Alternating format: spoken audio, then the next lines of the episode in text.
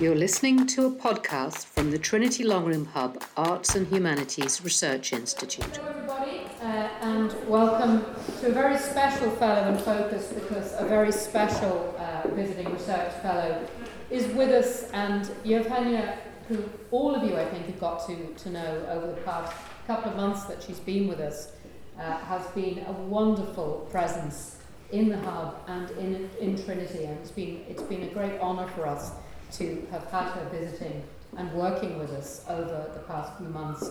And also, it's meant we've got to see a bit more of my wonderful colleague, uh, Jane Carroll from the School of English, who's been working with Eugenia and the wider team uh, back in Ukraine who are also engaged in the field uh, of uh, fantasy literature. And uh, I hope we're going to hear a little bit more about that in this Fellow in Focus. So, with a welcome to you both, Jane, I'll hand over to you. Thank you, Eve. It feels a little odd to be using a microphone here, but here we are. Um, and it feels a little odd to be having a formal conversation with you when we've had so many wonderful, rich, casual conversations, both over the last three months and before as well, leading up to this. So I suppose the opening gambit should be to ask you to tell us a bit more about your research with the Centre for Fantasy Studies back in Ukraine. Uh, yes, thank you very much for these questions, and it was a, uh, yeah. yeah, thank you for this question, and um, I'm proud to say that uh, our Center for Fantasy Studies uh, linked to the Institute of, based uh, the Institute of Literature of National Academy of Sciences of Ukraine exists since uh, 2015 and uh, since then, uh, we mm, have conducted uh, 10 seminars, full-size seminars, and three conference, two conferences, and we are preparing number three in the coming January. Mm, so you're welcome when the info letter will be, will be ready. Um, and uh, we have issued five electronic books based on the materials of our seminars and actually uh, we are trying not just to accumulate our efforts uh, in uh, studying fantasy because it has specific uh, of uh, poetics as I was telling at Helen Allen seminar. But also um, we, are trying to help the early researcher, early career researchers and uh, scholars, and uh, I think it's um, worth trying because um, all the people who study fantasy start from the very scratch. And um, the very scratch has already been done. So we uh, have the guidelines for the young scholars, and uh, we also um, uh, collect the statistics often do their research and uh, prepare their bibliography um, and even uh, communicate with the um, Pratchett project, uh, providing the bibliography of uh, Pratchett studies uh, in Ukraine. Uh, that is what we are actually doing. Really generous gift that I'm sure is going to bring hours of, of pleasure, but also a lot of education to those of us who don't know a lot about Ukrainian contemporary literature. Um, I was going to save some of these questions about Ukrainian publishing for later, but since how you know you talk about that experience of starting to translate Hamlet while missiles are going overhead, I thought it might now be the time to talk about that that wider publishing in Ukraine and how that's been faring, you know, in the last couple of years, you know, under extraordinarily difficult circumstances. There's still new books, there's still translations, there's still incredible amounts of things being published in Ukraine? You know, um, every single day I'm looking for something uh, which gives me proof that life is really winning because it is very important. And uh, when uh, the Great War has started, uh, I had a, a, translation project, a detective story, yeah, um, to complete. And I had a deadline. I was very stubborn and I finished it by the deadline. When I sent it to the publisher, I didn't have any response because most of our publishing houses Uh, the biggest of them are uh, in Kharkiv. And Kharkiv, at the very beginning of Great War, was nearly me down, especially some uh, residential areas like uh, Pivnichno-Saltivka or something like this. And uh, lots of people flee. Uh, then I found uh, the publisher. Uh, I had a proof that they, uh, that they confirmed that they received my translation. And uh, so we don't know whether we, are, we will be working or whether, so nobody knew then. And in April, they resumed their work. Just imagine, in April. Even though uh, nearly all the uh, ed- uh, publishing house, the editor staff, uh, uh, the publishers, they were um, away from their hometown. They were working in distance, and uh, I received the fee for the book. and not only this, I received another project. And uh, really, uh, in the year 2022, I had four books which were issued. Uh, it's not that I translated on all the four, but they were issued during the period of Great War. And uh, that is what we are doing. We are trying to restore our normality, the normality of our life. Uh, it's important to publish books. We create new, we write new. Uh, there are plenty of children's books publishing now. Um, I brought Jane some um, coloring books for uh, Beatrix. Yes, I hope she enjoys.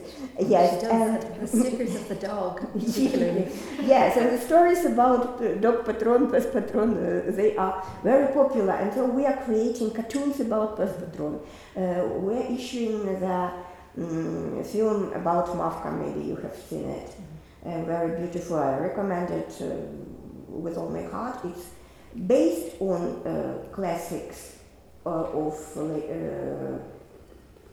Ukrainian literature on Lesya Ukrainska, Ukrainka, uh, favorite drama. Uh, it's a classic of our modernism, uh, but uh, it is just like a bit like Disney uh, cartoons, and it's it, it was made for a very long time, but it was completed during the war and issued to the big screens during the war, and it is uh, doubled in uh, 20 languages I saw today.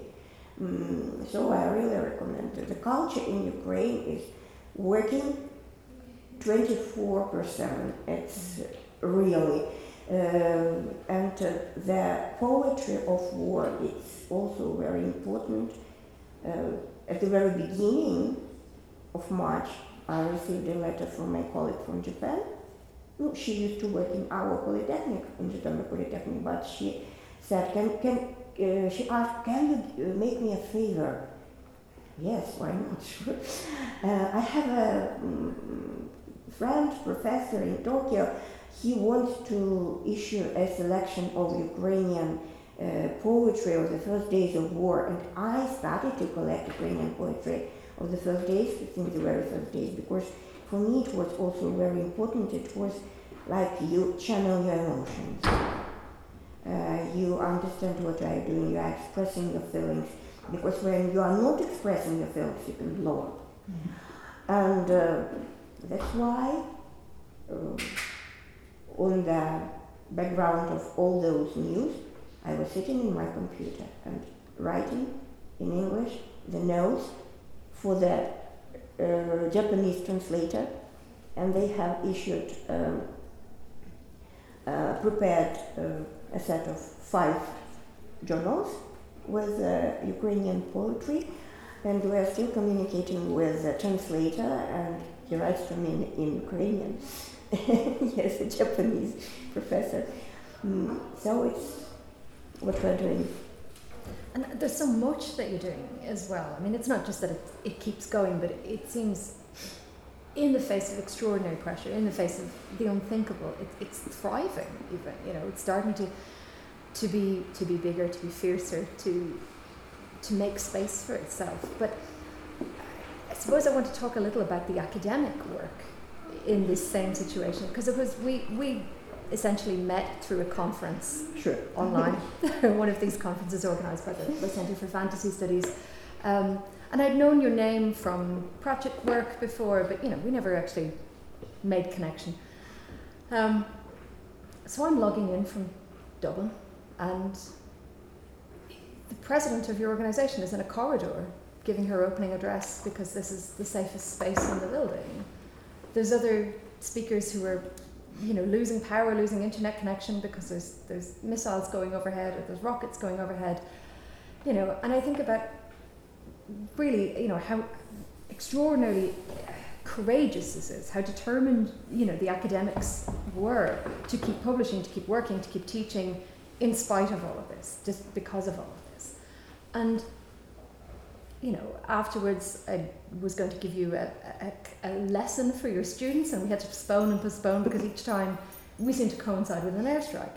Um, so, you know, it, it's this extraordinary thing where the kind of the basic parts of our lives as academics, as workers, are under threat because of this great war. And the basic things that we take for granted and think, oh, well, I'm a bit tired, so I'm not going to class today, or you know, a conference seems like a lot of effort, I'm not sure if I want to organise one, you know, have become something that you've been really fighting for no matter what. And mm-hmm. I, I think that's extraordinarily impressive. But I mean, do you feel that the same energy that's there in the publishing and the cultural sphere is there too for the academics? Uh, as for academic sphere, mm, mm, firstly, when you are deeply shocked, shocked, you cannot just write. Mm. Um, in summer, when I started to work with Hamnet, for example, I uh, was typing my translation and uh, had to stop for a week. Then I opened the file, I couldn't recognize, recognize my writing, couldn't recognize the words which I uh, printed. And um, that. And um, then uh, you just have to restore yourself, have to control your emotions and leave your emotions at the same time, uh, and uh, allow yourself to be weak for some period. And I will never forget when our very old friends and partners and colleagues uh, from Koszalin Polytechnic, uh, the medieval fantasy symposium team, mm, when they were inviting uh, our team for the conference, they decided to host us. It was like uh, they said that the only, uh, the smallest thing which we can do for you. And when we, it, for me, it was the first time when I crossed the border since the Great War has started. I didn't want to be a refugee. I didn't want to flee. I said it's my house, it's my home, it's uh, my city. I will never move. And um, mm, then, when I had a reason, why not? yes, and uh, uh, the academic work is the greatest reason, I think, to travel. Mm-hmm. and uh, uh, when you are invited with this, you start writing. So last autumn it was for me like uh, resuming my writing and it was absolutely crazy because I dived into it like into I don't know what. I had four conferences in uh, uh, September and October, and uh, uh one of them was in Poland, the others were online. But it was like um, you are told stand up and go.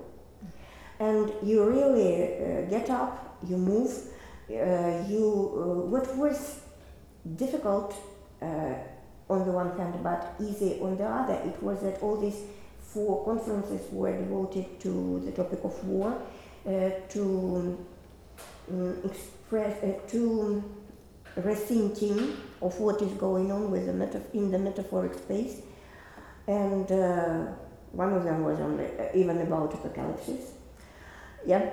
Uh, and uh, then you feel relieved because you ex- you really processed your emotions, your experience through the literature studies, and uh, uh, you can do something new. And that is why, when we were planning our conference for the January of uh, 2023, we decided not to speak about war. So the topic is obvious, okay, it's very important. But we, did, we decided not to speak about war, we decided to speak about theoretical aspects of representing uh, um, magic in media, in different media. And uh, it was a great success. Even though uh, the first part, the English part, was uh, uh, just difficult due to the um, shellings and mm, rates and uh, different time shifts, right? And uh, for the second day, it was a terrible mess because most of people um, were without uh, internet or without electricity, or uh, they were losing their connection or something. And uh, uh, two of our presenters were at the front line, and they were all read by their colleague Natalia Krenitska. Mm, their papers were read. And another uh, presenter was from Donetsk, a professor, a full professor from Donetsk, which is occupied, and uh, she wanted with all her heart to read her presentation, but uh, she found out that Zoom was banned in this territory. Uh, yes, she found it out in the very uh, last day. Yeah, but uh, you know. And uh, so I was reading her papers. It was like what we were doing. And uh, her paper will be included in the post conference book and so on and so forth. So it we are restoring our sanity with our academic work. When we analyze uh, the reality uh, with the help of literature studies, it really helps to um, to survive. I don't know. Mm-hmm. I mean, I, I keep thinking about Pratchett's quote, you know, that, that, that fantasy is what makes us human, and mm-hmm. fantasy is what keeps us human in some of these profoundly inhuman or inhumane situations. Um, perhaps this might be a good moment to talk about what you've been doing here with sure. Pratchett and um, you know the pleasures of academic travel, of course. But you've had you've had some some time in Dublin, some time with our collections of Pratchett's work in translation that we hold in the library at Trinity. Um, so, would you like to tell us a little bit more about what you've been uh, doing? Well, yes, and uh, every uh, coffee morning I was telling that uh, I'm Iranian and I'm studying that. Uh, Powell stories, how it works in Pratchett's books, and um, uh, finally, I started to boast, to boast, yes, that we are comparing four different languages in translation. And uh, Emma, thank you very much for your help. Yes, really, because uh, this uh, phrase which I sent you yesterday, it was exactly it like it was like a confirmation of that our ideas were right. Um, uh, so we are comparing uh, the elements, the passages with uh, narrative causality and coercive narrative in Terry Pratchett's novels, Witches Abroad and um, Weird Sisters. Weird Sisters, uh, we are comparing uh, Ukrainian, Russian, Polish, and Czech translations. The first one, the earliest one is Czech. Then um, I have the years. Uh, Czech one is uh, 1995. Uh, so nearly right after the, uh, the book, quite fresh, uh, according to the book issue. Uh, issue yes, the Polish one is 1998. Then in Russia it was published in 2001 in Ukrainian, in Ukraine, uh, the whole Pratchett project uh, translation started in 2017, and this book was published in 2018. And then in Russia, uh, the translation was uh, renewed, and uh, it was issued in 2020. But the, like a part of a big volume with a selection of all witches novels. And uh, the version of 2001 was the most popular. It was reprinted for uh, seven times or even more. And uh, mm, we started to compare. We have a huge table. So there's handouts going around a little bit of this table if anybody wants yeah, to follow yeah, yeah, on from it. It's Uh, just yes, a little and, sample of the work. Uh, when. I just started to uh, find to cut the uh, fragments and uh, uh, insert them into the table, I was certainly deep surprised when I really, my, our um, uh, idea, it uh, proved to be uh, truthful. Uh, we really have very huge differences in some ways, not every, everywhere, but in some places there are. And there are actually five main uh, shifts of meaning which we are having. It's uh, mm, the changing of the style, like for example from mm, conversational style, uh, uh, the translator moves into a very high and pathetic, or domestication of the intertextual um, elements, especially Shakespeare's quotes, because Weird Sisters are based on Macbeth and uh, Ham- Hamlet, and not only them, there is a whole list. Uh, uh, uh, the connotations which change the meanings. Also, there are mm, some grammatical points like personal or impersonal, active or passive. It's normal for translated translations transformations. As a translator scholar, I can tell you it's absolutely normal. But when it changes the meaning, it's important. And finally, uh, what you can see printed in red, it is headings. Uh, the champion, in positive sense, so the closest um, version is Polish. It's not nearly literal. Uh, the champion uh, with headings is the translation of 2001. And when we started to analyze the meaning of these headings, we found out and were very surprised that they really changed the uh, whole um, atmosphere, the whole um, dynamics, emotional dynamics of the scene. Because it's uh, a very important thing, it is uh, maybe the um, key one, uh, when uh, uh, there is a presentation of the play, like mirroring the situation in Hamlet, mm, to discover, uh, here it's in quotation marks, to discover real history, but it's not real, it's a parody. Uh, and in the source text, you can see uh, the dynamics, maybe it's yeah, yeah, on the other side of the paper, when uh, um, uh, Granny Weatherwax watching the play, uh, she feels worried.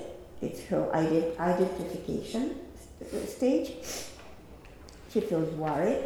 She found some war details. Uh, she uh, looks at uh, people with faces wrapped. And then uh, she understands that history was nothing to do with reality, and she concludes, We've lost, like uh, we have lost the game. Yeah? We have lost.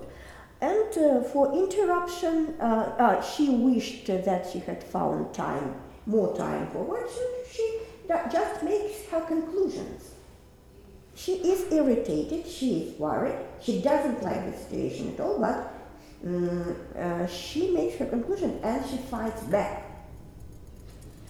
But in the translation, and you can see it because we added uh, the third column, it's the Google Translate of the translation. Yeah. Uh, yes. The dynamics look like this. It starts from the fear.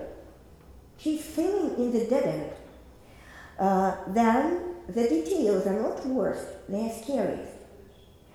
Uh, the, uh, for description of the audience, it's highly exaggerated, and instead of one word, we have 12, at least two sentences.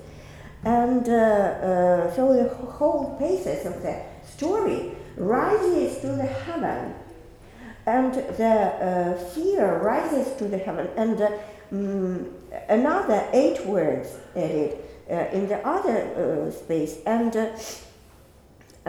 when she thinks mm, I should put um, pay more attention for the words in the original in the uh, translation, she blames herself for that. She, she feels guilty. Uh, she feels crushed. And finally, uh, uh the translator adds, uh, uh, okay, let's try, she said wearily. So she's exhausted by the end of the scene. It's absolutely unbelievable. It's um, incredibly untrue for the character of Granny Weatherwax because she will never uh, feel uh, weak or exhausted or tired. Uh, she can control herself and her emotions like no one else. And when she plays a part or uh, pretends to be weak, a weak old lady, uh, very tired and uh, who cannot cross the river or something, it's a big trap for the people around. that they have to be aware that something something wicked this way comes. so, in a sense, the translation has changed not just the meaning of the story, the meaning of the character, the dynamics of the scene, but also how readers are going to feel about this work in translation. I mean, it, it changes so much, and particularly when you're looking at coercive narrative within Pratchett's work, these strategies for resistance, these strategies for fighting against coercive narratives become all the more important for his readers. You know, this, this is a way of, of modeling ways of getting uh, getting through adversity, mm-hmm. which is taken away by this by this translation or, or dulled in this um, translation. So, firstly, I was really surprised. I didn't expect such a thing from this exactly uh, example from this exactly case, and uh, mm, I understood that that translator was maybe um, uh, subconsciously deeply afraid of coercive narrative, and uh, uh, he uh, put his fear into his work because it looks like this, it sounds like this. Um, it is uh, one of the questions of our uh, research in progress because we are still working on this project. We are uh, preparing the paper, but uh, we have to think it uh, very carefully. Uh, there are some other examples that are also very interesting. If we have time, we will comment. I was wondering if you might just say something about how our research, your research specifically, mm-hmm. has already started to help publishers to make mm. better, better uh, translations of yeah. Pratchett's work. Uh, what we're doing, we're doing uh, actually very close reading, right? So we read and we read and dive into it, and um, it uh, actually it is not just uh, uh, comparative translation, translation studies; it's textology. Work with the text and uh, when I understood that an electronic copy which the publishing house uh, kindly sent me for this work, I asked our Ukrainian publishing house, I saw it is uh, 2023, so the book is prepared to be reprinted. And uh, here I found some mistakes or misunderstandings in Ukrainian copy.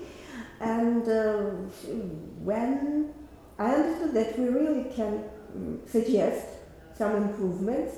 I wrote to the head uh, manager of the project, Ola and she was happy to uh, uh, take our suggestions with improvements. And really, we are proud of it because it's Um, we were just preparing for a conference uh, to introduce our first ideas, and here comes the first uh, practical result. yes, and uh, when the book will be published in 2023, so by the end of the year, um, I think we will have the better version of Ukrainian translation. I mean, I think I think it's wonderful that your work your work here at the hub and here at Trinity has made this impact in Ukraine, but you've also made this huge impact on the hub, as Eve was saying earlier. You've been such an amazing part of the community. These are wonderful projects to look forward to, I think, and, and, and ones that will benefit a whole new range of readers, I suppose. But I feel like we've touched on quite a lot in this hour. We've gone from talking about war and national identity and poetry to, to fantasy and nursery rhymes and and everything in between. Um, so I think it's probably time to, to wind it up. But I hope you will all join me in thanking Eugenia for this amazing talk and for, for her wonderful presence here over the last three months in the Long Room Hub. Thank you much.